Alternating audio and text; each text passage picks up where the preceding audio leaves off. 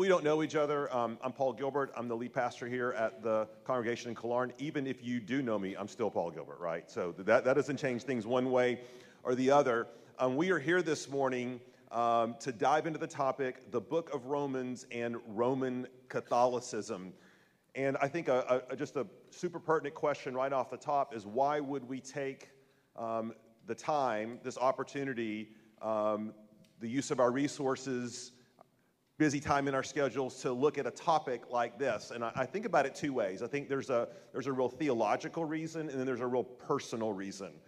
Theologically, one of the things that we're constantly encouraging you to do here at Four Oaks is to be a student of the Word, to grow theologically, to not, to not simply have a mediator between yourself and the Word of God, like a pastor or a teacher, but to know the Scriptures for yourself. And for those of you who are from Roman Catholic background or you are familiar with that background, have family friends who are still part of the Roman Catholic Church, as we've been preaching through the book of Romans on Sunday mornings here at Four Oaks, this might have elicited a lot of questions for you, right? Um, Paul's very clear in talking about the gospel and the prominent place that the God, in fact, the gospel is the hinge of everything. And you're trying to sort of reconcile that with, with things that you've known or not known or learned or not learned growing up as part of the Catholic Church. So there's a real um, call for us to be students of the Word to know how to, to rightly divide and handle the word of truth. And so we want to be good students of that. We want to leverage this season. In case you haven't noticed, Romans is a super deep book, right? There's a lot of meat there on the bone, and we want to use the season for all that we can theologically. But there's also a real personal reason, a pastoral reason. A lot of you, um, to be quite honest, aren't really sure um, how to treat this part of your background or even family members who have a Roman Catholic background. How are you to love them, engage them? What should you be saying to them?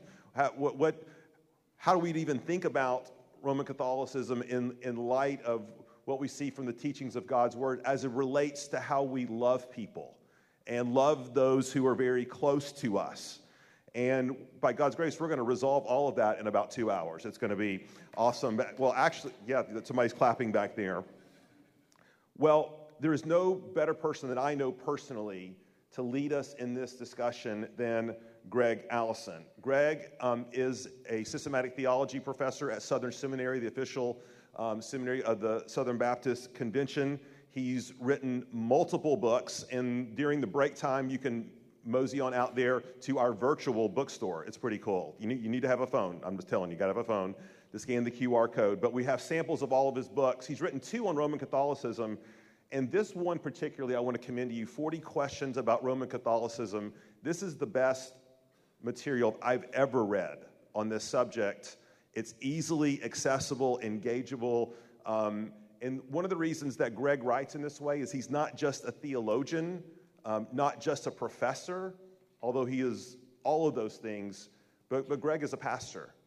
Gregg is an elder. Gregg has served in the local church in a shepherding capacity. And let me just say, that's a unique thing you don't always find. You don't always find um, theologians, highly trained academics who also have a pastor's heart. But Gregg is um, one of those guys. Um, Gregg is married to Nora. Where are you, Nora? Okay, that's the real national treasure right there. So go, go, find her after this is over. They have three grown children. I didn't realize this, so Gregg told me 11 grandchildren. Um, they, let me just say, they don't believe, uh, I think this is, I'm saying this is right, Gregg. They don't believe in retirement in the traditional sense. They just want to lay it all on the line um, in service of Christ's church and his, and his kingdom. And we are super um, privileged um, to have them here with us. Just a couple of notes on logistics and how this time is going to work. First of all, when you came in, you should have gotten a handout. And if you didn't, they're available on the back table there. It'll give you an outline of what Gregg is going to be um, teaching through. We also, if you have questions, okay, obviously, um, we come in here with a variety of things that we, we have a concern about. Our heart wants to know about different things. Theologically, we have different questions. And so the way we're going to do this is you're going to text those in, And let me just give you jot the number down real quick for where you'll text these things in. That's 850 570, there it is, 0305.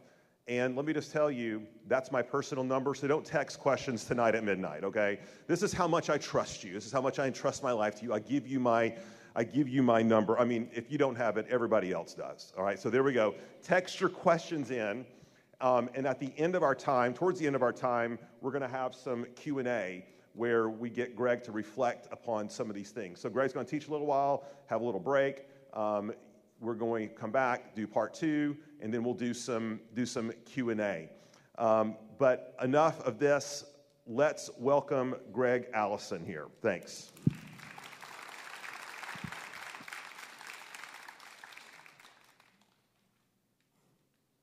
Thank you, Paul. Welcome, everybody. Thanks for coming out on a Saturday morning. Why am I talking on this topic? When I was five years old, my next door neighbor, Marianne Barter, told me that because I was a Protestant, I was going to go to hell. She was a pre Vatican II Catholic, but uh, that spurred interest, at least pushed my parents to agree with me. We need to go to church, and so we ended up in a Protestant church. I do not have, do not have a Roman Catholic background, but my wife and I helped launch the Campus Crusade, now Cru ministry at the University of Notre Dame, which is 80% Catholic. She and I spent uh, three and a half years in Italy and then another three and a half years in the Italian speaking part of Switzerland we lived in Rome for three years, and we were actually embedded in a Catholic lay organization. I was, uh, we were working at the training center for lay Catholics who wanted to evangelize their Catholic friends and family members. I took a course at a Catholic seminary on the documents of Vatican II. And so, though I don't have a Roman Catholic theological background, I have a lot of experience in this. And as Paul mentioned, I've written a couple of books the 40 Questions book, part of a series on 40 questions on whatever topic. And I've also written a more scholarly book called Roman Catholic Theology and Practice and Evangelical Assessment. It's a walk through the Catechism of the Catholic Church for evangelicals, if you're interested in that. Our topic this morning is uh, uh, quite an interesting one for me and I hope for you. It's uh, Paul's letter to the Romans and Roman Catholicism. And because you have gone now thoroughly through Romans 1 through 6, I think you're on Romans 7, right? My comments are going to be confined to Romans 1 through 6. We're going to walk through that, and then we're going to show commonalities and differences between. Uh, the, between the letter to the Romans and Roman Catholic theology and practice. By way of introduction, before we get into the book of Romans, though, there's some framework issues, some foundational issues that we need to settle on. First, Roman Catholicism as a worldview. I want us to think of Roman Catholicism as a worldview, as an entire system, as a culture, as a way of viewing and living in the world. Sometimes when evangelicals think about Roman Catholicism, they think of it like a wall uh, with different bricks, like purgatory and the Pope and Mary and salvation and the Mass and things like that. And they feel like if I can just take out a couple of bricks, Mary, purgatory, the Pope, the whole thing collapses. It doesn't work like, like that. Right? It's, it's an entire worldview. It's a, it's a cultural reality. It's the way our Roman Catholic friends and family members and neighbors view everything through this Roman Catholic worldview. So it's a complete system, follow me in the notes here, grounded on two foundations, two basic principles. One is called the nature grace interdependence, and the other is called the Christ Church interconnection. Nature grace interdependence. First, what is nature? Nature is anything that God has created. Nature is anything that God has created mountains, rivers, trees, angels, human beings, water, oil, bread, wine. Anything that is other than God, anything that God has created, is in the realm of nature. And God has created nature, these elements of nature, in such a way that they can receive the grace of God and transmit the grace of God. These elements of nature, water, oil, uh, bread, wine, are capable of receiving the grace of God and communicating or transmitting the grace of God to the Catholic faithful. What is grace? Grace is unmerited favor. God's unmerited favor. That's grace. God's unmerited favor in the fact that He created the universe and everything of it, in it. God did not have to do that.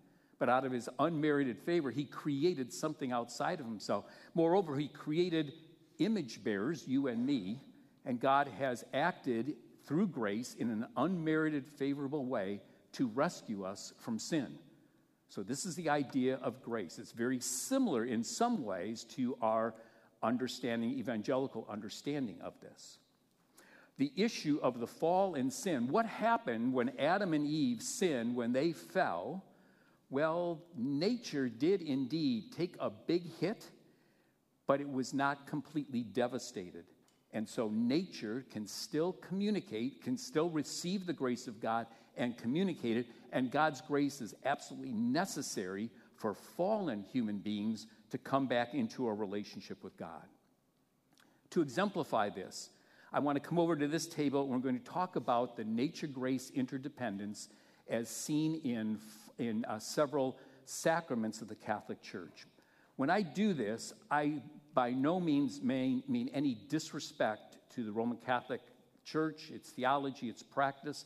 I'm not a priest up here. These, these, are, these are just elements, right? But I, I do want to show you this nature grace interdependence. So, uh, so we have a 30 day old little girl whose parents bring her to the Catholic Church to be baptized. So we have here water, which is consecrated by the Catholic Church. It's an element of nature which is capable of receiving and transmitting the grace of God when the priest baptizes that little girl. What happens is that she receives the grace of God, the unmerited favor of God. It cleanses this, this element of nature, communicating the grace of God, cleanse her, cleanses her from her original sin. She's no longer guilty before God because of Adam's sin. She no longer has a corrupt nature. This sacrament causes her to be born again. She becomes a new creature regenerated by this sacrament of God's grace, and she's incorporated into Jesus Christ and his church.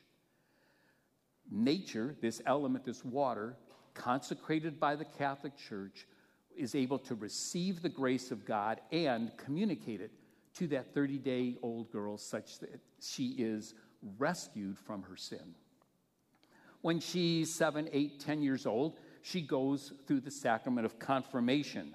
I have a, a little vial of oil here. This oil is an element of nature, and it is capable of receiving and communicating the grace of God, so that when that nine year old girl who was baptized is now coming forward for confirmation, when the priest takes this element of nature consecrated by the Catholic Church capable of receiving and transmitting the uh, grace of God when he signs the mark of the cross on her forehead, right? She receives the grace of God, this unmerited favor. She is now fully empowered by the Holy Spirit, fully incorporated as a full member into the Catholic Church. An element of nature, oil, capable of receiving and transmitting the grace of God, such that this nine year old girl is now uh, and, empowered by the Spirit, fully incorporated into Christ and the Catholic Church.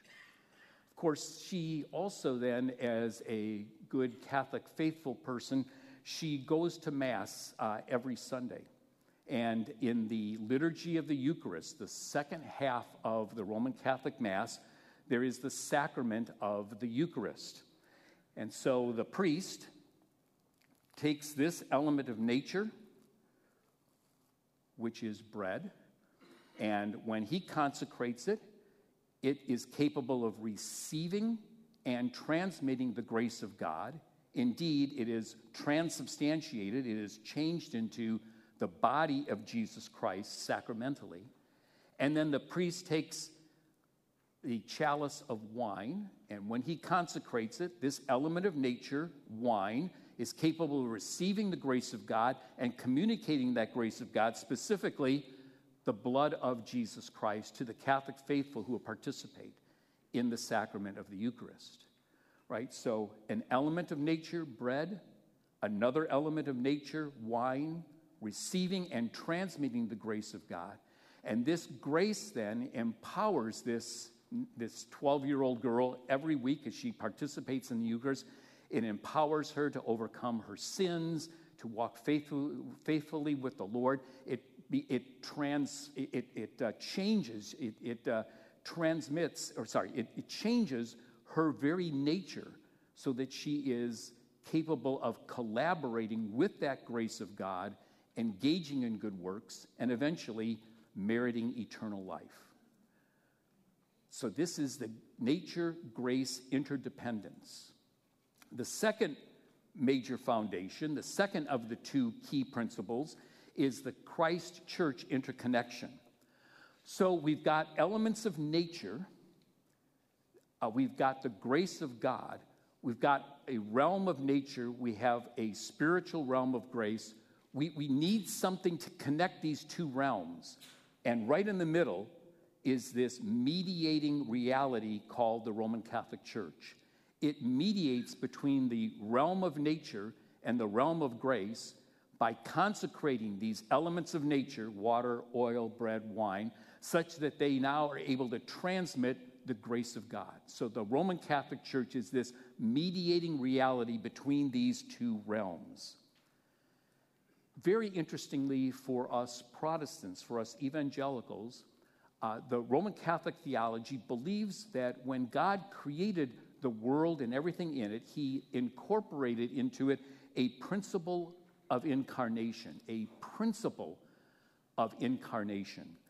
The one with which we are most familiar, of course, is what happened 2,000 years ago when the eternal Son of God took on the fullness of human nature. He became the God man. We call that the incarnation, the enfleshing, the humanizing of the uh, Son of God. The Son of God becomes a real and fully human man, fully divine and fully human.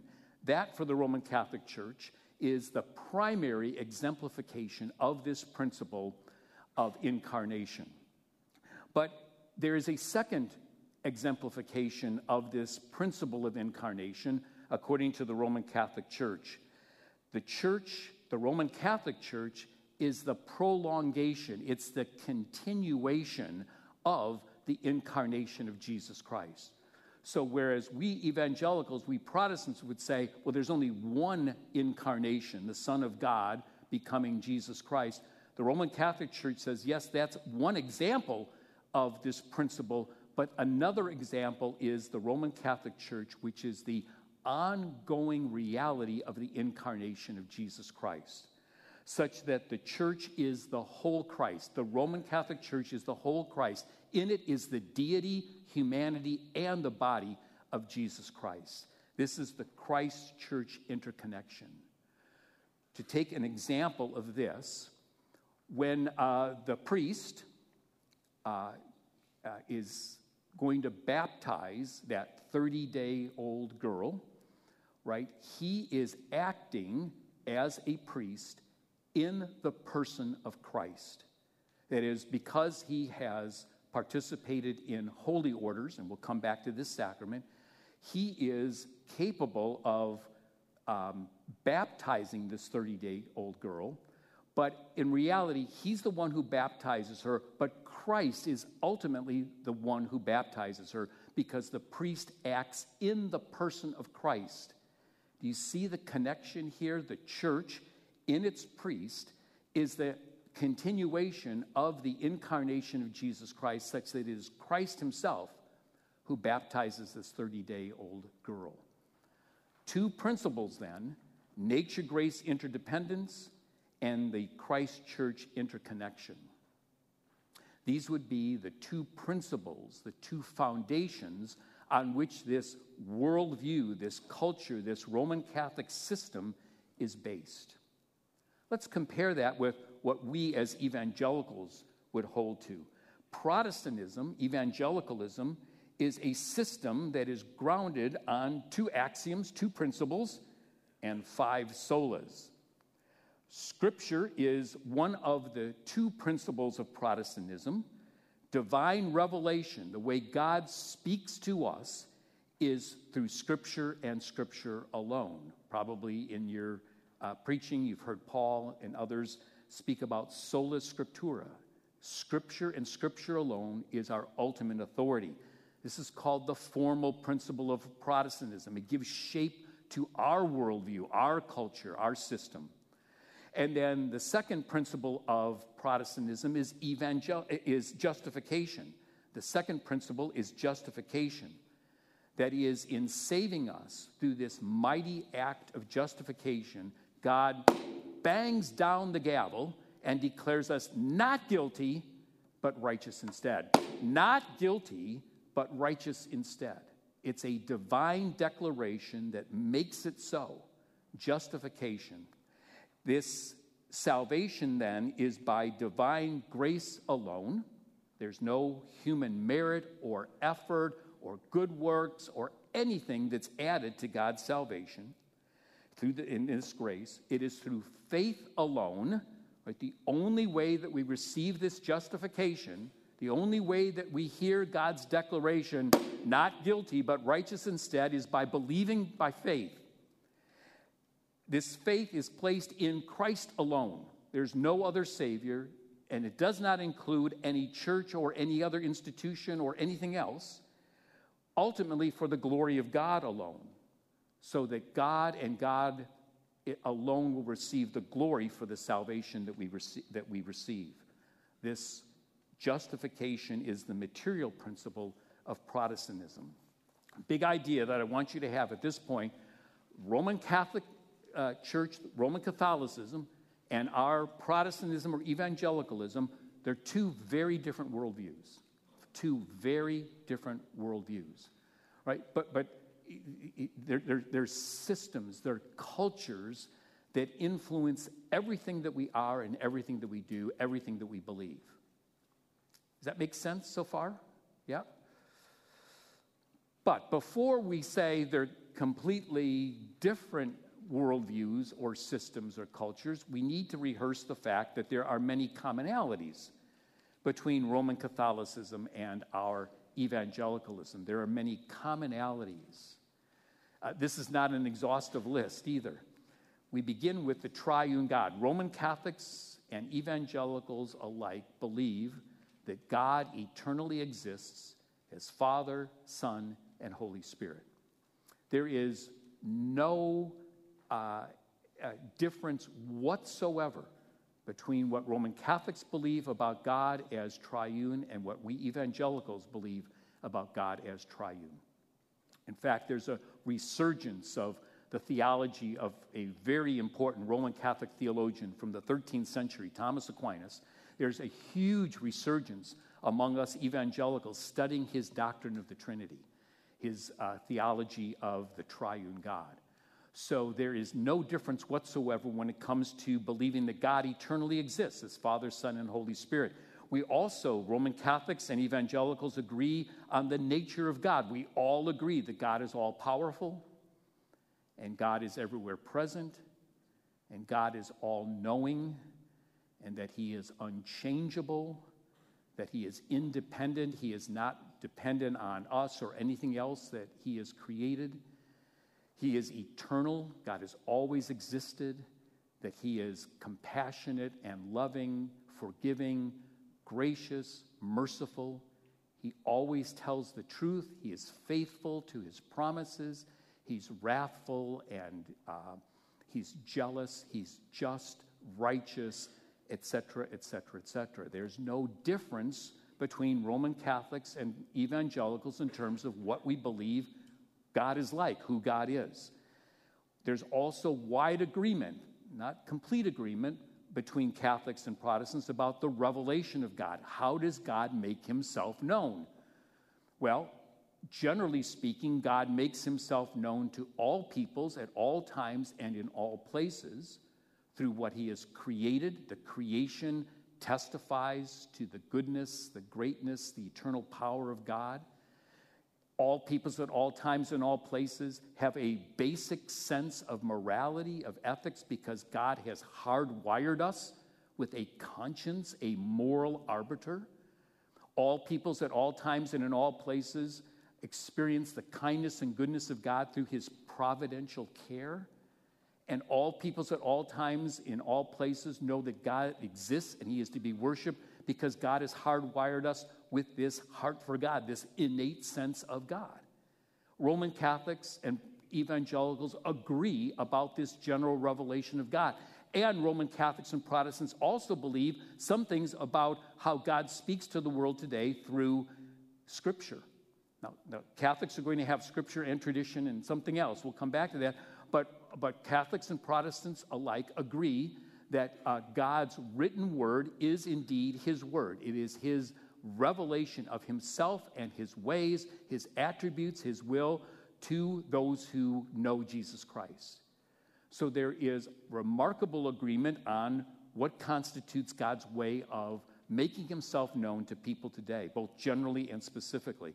We agree, Catholics and evangelicals, on the person of Jesus Christ, that he is the eternal Son of God who, about 2,000 years ago, became the God man by taking on the fullness of human nature. He is the God man, Jesus Christ. For 30 some years, he lived on this earth, right? He um, was baptized by John the Baptist. Uh, he lived a holy life under the law of God, perfectly obeying the Father's will. He suffered, he was crucified, he was buried, he rose again on the third day according to the scriptures. He ascended into heaven, he's seated at the right hand of God the Father, and one day he will return. Catholics and Protestants, Catholics and evangelicals alike believe that what is true about the person of Jesus Christ.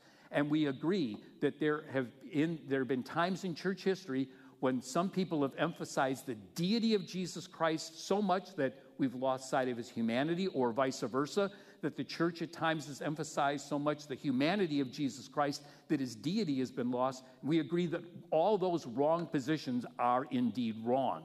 We should not hold to those. We also have, amazingly, a great amount of um, agreement on the saving work of Jesus Christ.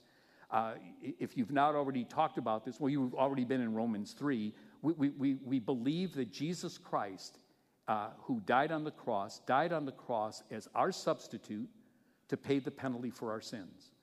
Roman Catholics believe that, evangelicals believe that. That is, what was Christ doing as he hung on the cross and died? He was our substitute he took our place. He died for our sins, right? And he paid the penalty for our sins that we might be forgiven. Roman Catholics and evangelicals alike believe in, technical term here, penal substitution. Jesus was the substitute paying the penalty for our sins. The Roman Catholic Church, evangelical churches, do not believe that there's anything whatsoever defective in the work of Jesus Christ. He did everything that he needed to do, that he was, re- was required for him to do for us to be saved. We also agree on the Holy Spirit. He is the third person of the Trinity, right? He was active in the Old Testament, right? In the, before Christ, in creating the world, coming upon, being poured out upon kings and prophets and judges. He was the one who brought about the incarnation of Jesus Christ Jesus Christ, the Son of God, walking on earth, was filled without measure by the Holy Spirit. On the day of Pentecost, the Holy Spirit was outpoured so that he now dwells in all followers of Jesus Christ. And he gives gifts to the church and he empowers the church for its missional engagement and he sanctifies us and bears his fruit in our life. We agree with all that.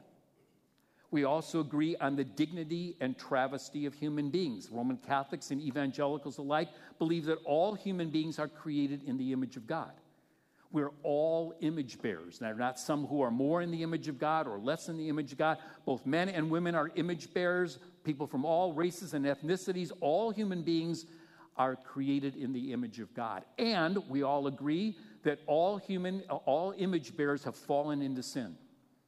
All human beings sin and fall short of the glory of God. Roman Catholics believe that, evangelicals believe that. And sin has marked us and thus requires salvation which is our next point. Catholics and Protestants, Catholics and evangelicals alike, believe that God must take the initiative if any fallen image bearer is going to be saved. God must take the initiative.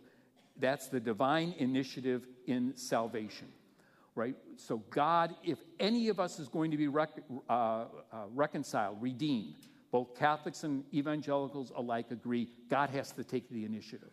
There's no way that human beings can take the first step toward God. God must take the initiative. And then God incorporates us as his people into the body of Christ, the temple of the Holy Spirit. Last, or next to last, last, then, the living hope, Roman Catholics and evangelicals alike believe that what we are most excited about, or should be excited about, is the Lord Jesus Christ is going to come again. When that takes place, no one knows. Catholics say, we don't know. Evangelicals should say, we don't know. Don't listen to those guys, 2028, right? If they get it right, it's completely by happenstance, luck, right? So we all agree the next great event that is going to take place in this world is Jesus is going to come again. There's going to be the resurrection, there's going to be last judgment, there's going to be new heavens and new earth. Roman Catholics and evangelicals agree about those matters. So, so, so look at this broad agreement that we have. Let's compare this with evangelicalism, and here I just want to offer a caution. We uh, may use the same words, at the same time, we may have different meanings for those words.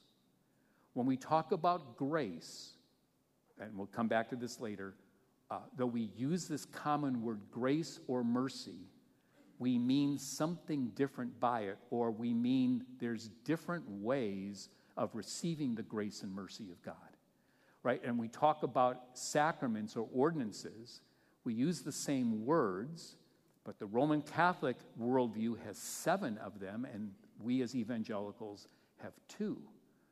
And when we use the word um, uh, gospel, we may mean something different by it.